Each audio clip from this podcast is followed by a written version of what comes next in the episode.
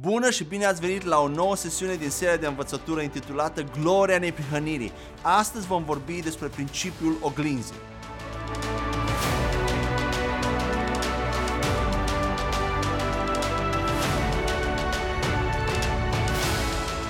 Suntem încă în al doilea mare capitol din această serie de învățătură intitulat Curățarea de păcate a conștiinței și în această sesiune vom continua discuția despre procesul de renoire al minții și vom vorbi specific despre principiul oglinzii.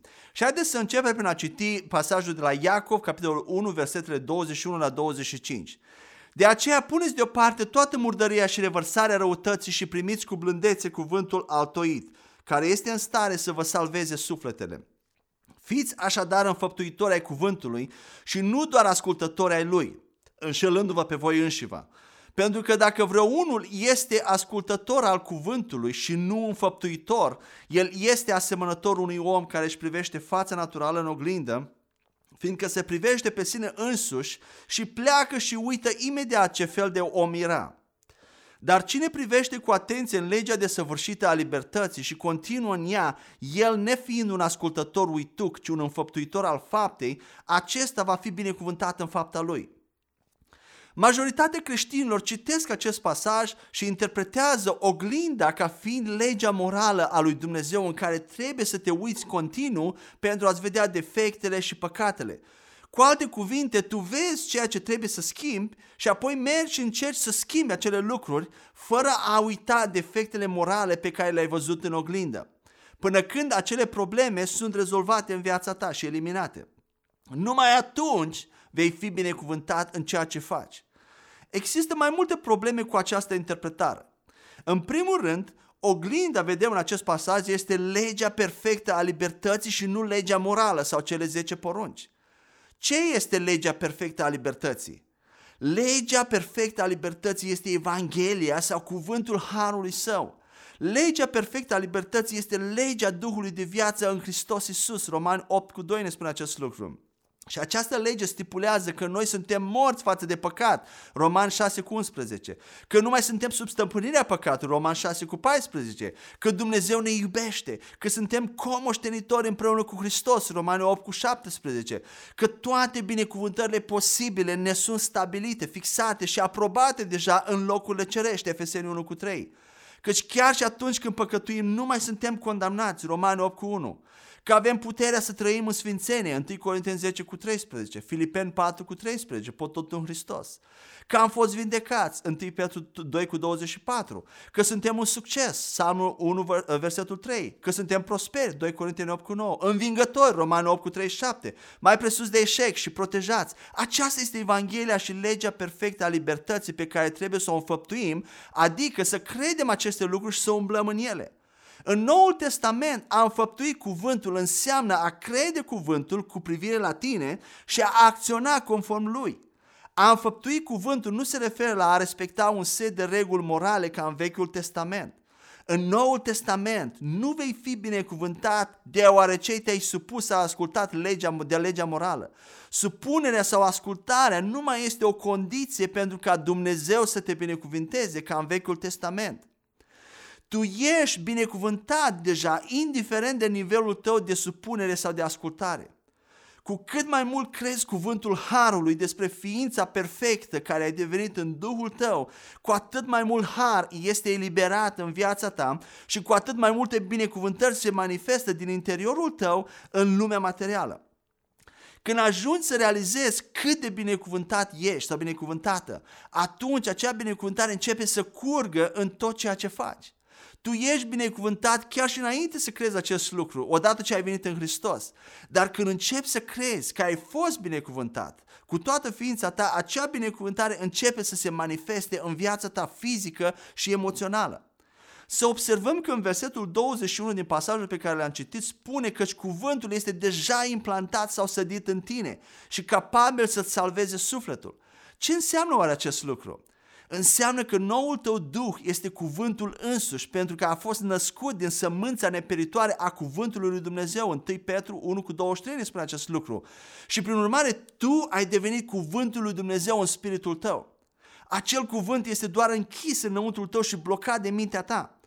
Când te uiți în oglinda cuvântului, te vezi pe tine însuți, adică cuvântul. Când mintea ta primește revelația a cine ești cu adevărat în interior și o acceptă prin a o crede, acela e momentul când începi să pui carne pe cuvântul din interior, în același fel în care Isus a fost cuvântul încarnat sau întrupat. Acela e momentul când tu aduci cuvântul în afară și îl manifesti pentru a-ți face sufletul imun la lucrările întunericului de pe acest pământ. Și care sunt lucrările întunericului? Ele sunt boala, depresia, confuzia, lipsa de pace și bucurie, eșecul, mâniei, lipsă de înțelepciune, etc. Aceasta e modalitatea prin care sufletul tău este salvat de cuvântul lui Dumnezeu implantat sau altoit în tine. Salvarea sufletului tău în acest context nu se referă la salvarea de la iad în viața viitoare, ci la salvarea întregii tale ființe aici pe pământ de păcat și de toate efectele uh, lui, păcatului asupra ta care au intrat odată cu păcatul în lume. Renoirea minții nu constă în reîmprospătarea minții cu legea morală a lui Dumnezeu sau cu cele 10 porunci, cum spuneam și în sesiunea trecută. Legea morală a lui Dumnezeu a fost deja scrisă în conștiința ta de când te-ai născut pe acest pământ. Noi cunoaștem binele și răul datorită căderii lui Adam. Deci nu este nevoie să reîmprospătăm aceste cunoștințe deoarece sunt deja în noi și în toți oameni, indiferent că sunt născuți din nou sau nu.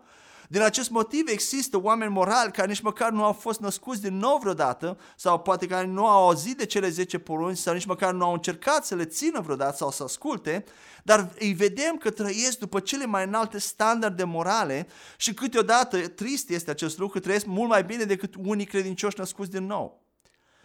Tot din acest motiv, oameni din religia ortodoxă sau catolică, care uh, sunt în mare parte nenăscuți din nou, merg în mod regulat să-și mărturisească păcatele la preoți, nu așa?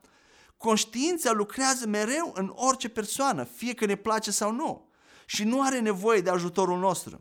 Renoirea minții înseamnă să-ți renoiești gândirea cu privire la noua ta identitate și natură, să meditezi, să te concentrezi asupra acestui lucru, să-l ții fix în mintea ta și să fii conștient de acesta tot timpul. Noua identitate nu este ceva evident și vizibil cu ochiul liber, ci este ceva ce tu trebuie să percepi cu ochii Duhului și să-ți reîmprospătezi mintea cu ea în mod constant. Natura ta nouă este ceea ce tu nu trebuie să uiți și să o pui în practică.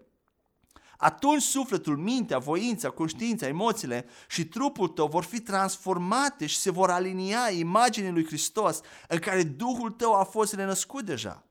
În oglindă tu nu vezi vechiul tău sine, vechiul tău eu, păcătosul sau faptele tale păcătoase, ci îl vezi pe Hristos, care este slavă și glorie, care este cuvântul lui Dumnezeu întrupat. Și acesta ești și tu în el. 2 Corinteni 3 cu 17 la 18 este de asemenea un pasaj care vorbește despre oglindă și spune următoarele. Domnul este Duhul și unde este Duhul Domnului, acolo este libertate.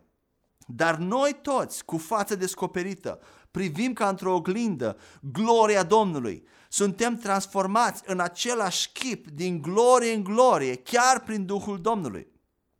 Modalitatea prin care ești transformat în același chip al Domnului este prin a privi și a medita la gloria Domnului, adică a-ți concentra atenția mentală pe cine este Hristos în tine și pe cine ești tu în Hristos. Realizezi acest lucru prin citirea și meditarea cuvânt, la cuvântul lui Dumnezeu și prin ascultarea de predici, de învățături biblice, Așa te uiți în legea perfectă a libertății și vezi cine ești și cine ai devenit. Însăși gloria Domnului.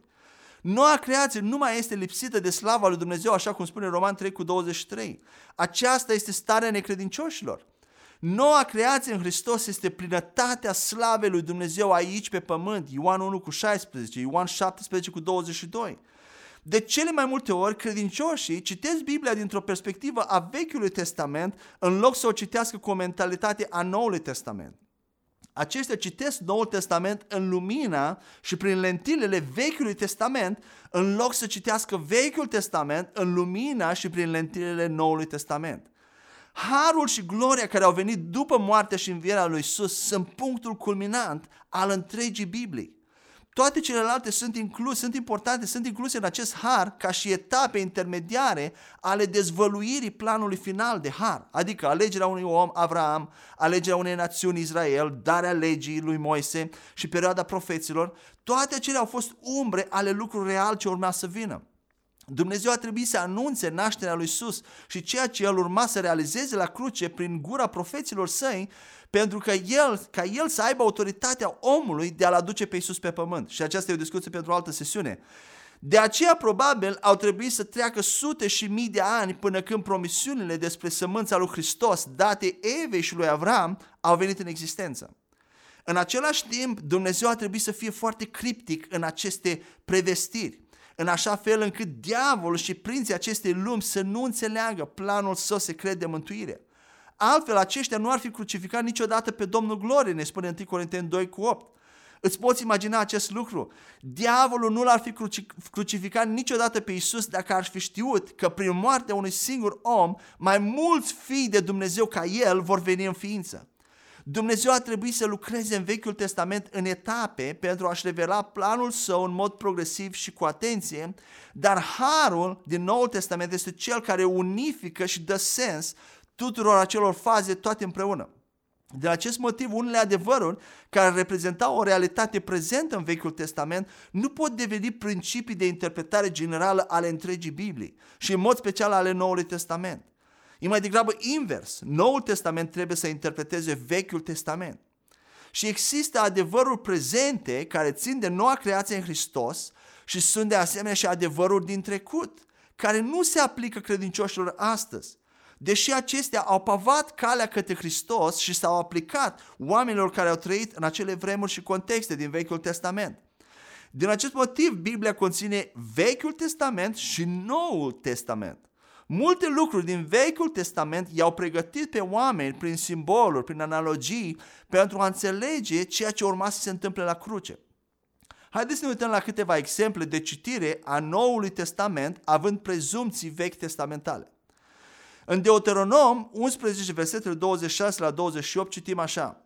Iată, vă pun înainte astăzi și binecuvântare și blestem binecuvântare dacă veți asculta de poruncele Domnului Dumnezeului vostru pe care vi le poruncesc astăzi. Și blestem dacă nu veți asculta de poruncele Domnului Dumnezeul vostru, ci vă veți abate de la calea pe care vă poruncesc astăzi, pentru a merge după alți Dumnezei pe care nu i-ați cunoscut. Apoi ce facem? Venim și citim Iacov 1 cu 21 la 25 și presupune că pasajul vorbește despre același lucru ca în Deuteronom. Haideți să citim. De aceea puneți deoparte toată murdăria și revărsarea răutății și primiți cu blândețe cuvântul altoit, care este în stare să vă salveze sufletele. Fiți așadar înfăptuitori ai cuvântului și nu doar ascultători ai lui, înșelându-vă pe voi înșivă. Pentru că dacă vreunul este ascultător al cuvântului și nu înfăptuitor, el este asemănător unui om care își privește fața naturală în oglindă, fiindcă se privește pe sine însuși și pleacă și uită imediat ce fel de om era. Dar oricine privește cu atenție în legea desăvârșită a libertății și continuă în ea, el nefiind un ascultător uituc, ci un înfăptuitor al faptei, acesta va fi binecuvântat în fapta, în fapta lui. Adevărul general din trecut, revelat în pasajul din Deuteronom pe care tocmai l-am citit, precum și în multe alte locuri din Vechiul Testament, este acesta. Dacă asculți de poruncile lui Dumnezeu, adică de lege, Dumnezeu te va binecuvânta. Dacă nu asculți de poruncile lui, atunci Dumnezeu te va blestema sau te va pedepsi. Vedem acest light motiv. Dacă, atunci. Dacă nu, atunci. Adevărul general prezent revelat în pasajul din Iacov pe care tocmai l-am citit, precum și în alte multe locuri din Noul Testament, este următorul. Dumnezeu deja te-a binecuvântat și te-a făcut sfânt sau sfântă prin credință în tărâmul spiritual, independent de ascultarea și faptele tale. Acum mergi și fă lucrurile care țin de noua ta natură și astfel tu și nu Dumnezeu vei converti binecuvântările spirituale în binecuvântări pământești, materiale. Un alt exemplu. În Vechiul Testament, puterea lui Dumnezeu și Duhul Sfânt veneau jos pe pământ pentru a ajuta poporul lui Dumnezeu din când în când și rămânea cu ei pentru o vreme. Atâta timp, iarăși, cât poporul asculta de lege și se smereau pe ei înșiși cu post și rugăciune. Ei trebuiau să-L implore pe Dumnezeu, după cum să vină să-i ajute în luptele lor. Cum? Cum făceau acest lucru? Prin ascultare prin, și prin postul lor. Și acest lucru era adevărat și valabil pentru ei. Din ce cauză? Pentru că Hristos nu murise încă la cruce și ei nu erau încă parte din familia lui Dumnezeu. Ei erau slujitori, erau robi, nu fi și fiice. Ei nu aveau niciun drept legal la puterea lui Dumnezeu. Ei se bizuiau doar pe mila lui Dumnezeu, pe îndurarea lui care trecea cu vederea păcatelor lor, ne spune Biblia, până când Hristos urma să vină. Însă credincioșii din Noul Testament aplică aceleași principii darului Duhului Sfânt, gândind că ei trebuie să se curățească pe ei înșiși întâi, apoi să se smerească pe ei înșiși cu rugăciune și post și apoi să stăruie și să aștepte un timp îndelungat să primească vorbirea limbi, botezul cu Duhul Sfânt într-o stare de implorare a lui Dumnezeu ca să trimită Duhul Sfânt promis de El până când aceștia simt ceva fizic sau emoțional spectaculos. Acesta e modul în care ei știu că au primit Duhul Sfânt. Altfel, trag concluzia că nu au fost destul de sfinți sau că nu s-au rugat și nu au postit destul sau că Dumnezeu pur și simplu nu a vrut încă să le dea Duhul Sfânt. Așa că ce fac? Se duc și încearcă și mai mult să se sfințească. Și același principiu îl aplică și dacă au nevoie de o vindecare în trupul lor sau dacă doresc ca Dumnezeu să se miște cu putere în viețile lor și cu semne și minuni. Toți ne dorim acest lucru, nu-i așa? Uh, și în mod special atunci când citesc, de exemplu, 2 Timotei 2 cu versetul 21, unde Pavel îi spune lui Timotei să se curățească pe el însuși pentru ca să fie un vas de onoare. Însă acolo este un alt context al calificării pentru slujire publică în fața oamenilor și nu o condiție pentru primirea Duhului Sfânt. Ba mai mult se referă mai mult la vorbire acolo. Majoritatea credincioșilor au făcut din Duhul Sfânt, din puterea lui Dumnezeu și din vindecare o răsplată pentru comportamentul lor bun și nu un drept sau de la Dumnezeu. Sau au făcut din aceste lucruri ceva ce poate fi experimentat numai când ajung la un anumit nivel spiritual înalt și numai de anumite persoane. De ce mai avem nevoie de Duhul Sfânt atunci, din moment ce trebuie să fim perfecți când El vine sau înainte de a veni? În ce fel ne mai poate ajuta El? Duhul Sfânt a venit tocmai cu acest scop, nu așa? Să ne ajute, să ne sfințească, să ne învețe cum să fim spirituali și să se miște în noi cu putere, astfel încât să fim o binecuvântare pentru oameni. Mulți creștini cred chiar că în funcție de ascultarea lor, Duhul Sfânt vine și pleacă după cum făcea în Vechiul Testament bazându-se pe ceea ce regele David a spus în psalmul 51 cu versetul 11, unde spune așa, nu mă lepăda din prezența ta și nu lua Duhul tău sfânt de la mine. Primul adevăr care este o realitate a trecutului în acest exemplu e acela că în Vechiul Testament Dumnezeu făcea totul pentru oameni. Ca și răspuns la ascultarea lor de lege și la rugăciune și post. Și vedem asta în tot Vechiul Testament. Dar adevărul prezent este că Dumnezeu deja a dat poporul său tot ceea ce au nevoie în mod gratuit prin credință. A dat Fiul său, cuvântul său, Duhul său cel Sfânt și plinătatea puterii lui. Iar acum, poporul său trebuie să folosească ce are și ce i s-a dat. Nici Dumnezeu și nici Isus nu sunt mișcați și nici nu răspund la vreun fel, în vreun fel datorită nivelului de sfințire al credincioșilor sau datorită postului lor. Isus s-a așezat la dreapta lui Dumnezeu, spune Biblia, după ce și-a terminat lucrarea în Evrei 10 cu 12 și El acum îi așteaptă pe credincioși să aducă pe toți dușmanii bolii, sărăciei și ai dependenților sub picioarele Lui, atât în propriile lor vieți cât și în viețile altor oameni. O altă realitate a trecutului este că în Vechiul Testament Duhul Sfânt într-adevăr venea doar parțial și temporar peste unii oameni pentru a îndeplini anumite misiuni în funcție de ascultarea lor. Dar adevărul prezent este că Duhul Sfânt este primit în plinătatea sa și fără măsură, în Ioan 3 cu 34 vedem asta, Ioan 20 cu 21, de către orice persoană născută din nou printr-o simplă rugăciune a credinței, exact ca și salvarea. Duhul Sfânt este darul pe care Dumnezeu a dorit să-l dea gratuit poporului său din totdeauna, încă de la Avram. Duhul Sfânt este binecuvântarea lui Avram. Galateni 3 cu 14 ne spune asta. Dumnezeu nu ține, nu vrea, Dumnezeu vrea să dea Duhul Sfânt. Și de aceea Iisus a trebuit să moară întâi pentru ca noile creații să aibă dreptul să primească Duhul Sfânt.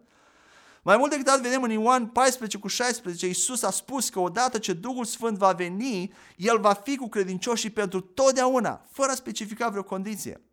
În final îl vedem pe Dumnezeu în Vechiul Testament trimițând din când în când boală, blestem și calamitate peste poporul său din cauza încălcărilor lor de lege, după cum a și promis în Deuteronom 28. Însă credincioșii vin la Evrei 12, unde citesc despre așa zisa disciplina a Domnului și trag concluzia că Dumnezeu încă pedepsește pe copiii lui câteodată cu boală și blestem sau le îngăduie pentru ca să-i disciplineze, să-i învețe ceva sau să-i forțeze să se întoarcă de la căile lor rele. Însă adevărul prezent în Noul Testament este că Dumnezeu nu mai poate niciodată să trimită sau să îngăduie boală și blestem peste copiii lui din cauza căilor lor rele. Credincioșii sunt cei care le îngăduie în viața lor prin necredință și e trist acest lucru. Conform cu Galaten 3 cu 13, Hristos a devenit blestem pentru toate greșelile întregii umanități și a luat tot blestemul și toate boalele asupra lui. 1 Petru 2 cu 24. Îngăduie oare Dumnezeu ca unii oameni să nu primească salvarea și să meargă în iad? Desigur că nu, ci ei, oameni, îngăduie acest lucru prin necredința lor. Mai mult decât atât, Duhul Sfânt este Cel care învață pe credincioși toate lucrurile și îi călăuzește în tot adevărul. Spune asta Ioan 14 cu 26, Ioan 16 cu 13, 1 Ioan 2 cu 27. Și nu, Dumnezeu nu folosește uneltele diavolului. Pe lângă aceasta, Scriptura este cea inspirată de Dumnezeu să învețe, să mustre, să corecteze și să antreneze în neprihănire pe cei care sunt în Hristos. 2 Timotei 3 cu 16. Și nu calamitățile și blestemul.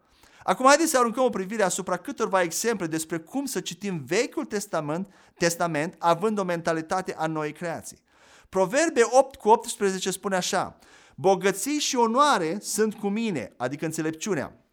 Da, bogății durabile și dreptatea. Noi știm din viața regelui Solomon cum înțelepciunea i-a adus bogății și onoare, însă în Noul Testament vedem că Hristos a devenit înțelepciune de la Dumnezeu pentru noua creație, 1 Corinteni 1 cu 30 că noua creație are mintea lui Hristos, 1 Corinteni 2 cu 16, și că în Hristos sunt ascunse toate comorile înțelepciunii și cunoașterii, Coloseni 2 cu 3. Cu această perspectivă în minte, acum putem înțelege că dacă suntem în Hristos, suntem cu mult mai avantajați decât regele Solomon. Avem acces la toată înțelepciunea și cunoașterea și în consecință noi putem experimenta bogății durabile și onoare în viețile noastre, după cum spune Proverbe. Este o promisiune certă. Apoi avem Proverbe 18 cu 21, care spune, moarte și viață sunt în puterea limbii și cei ce o iubesc vor mânca din rodul ei. Cu ceea ce cunoaștem din Noul Testament, noi știm că putem schimba cursul vieții noastre înspre bine prin cuvintele pe care le spunem prin credință, care sunt aliniate la cuvântul Harului. Totodată, noi ne putem schimba cursul vieților noastre și atunci când permitem râurilor de apă vie să curgă liber prin gura noastră, prin vorbirea și rugăciunea în alte limbi. Ioan 7 cu 38, Iacov 3, 2 la 7. Cu mentalitatea Noului Testament, acum știm că își contează ceea ce credem și ceea ce vorbim cu gura noastră și că moartea și viața sunt într-adevăr în puterea limbii. Așadar, astăzi am finalizat subiectul despre renoirea minții și în sesiunea următoare vom discuta despre ce este neprihănirea. Dar până data viitoare, fie ca tu să umbli în pace perfectă și bucurie prin Duhul Sfânt. Amin.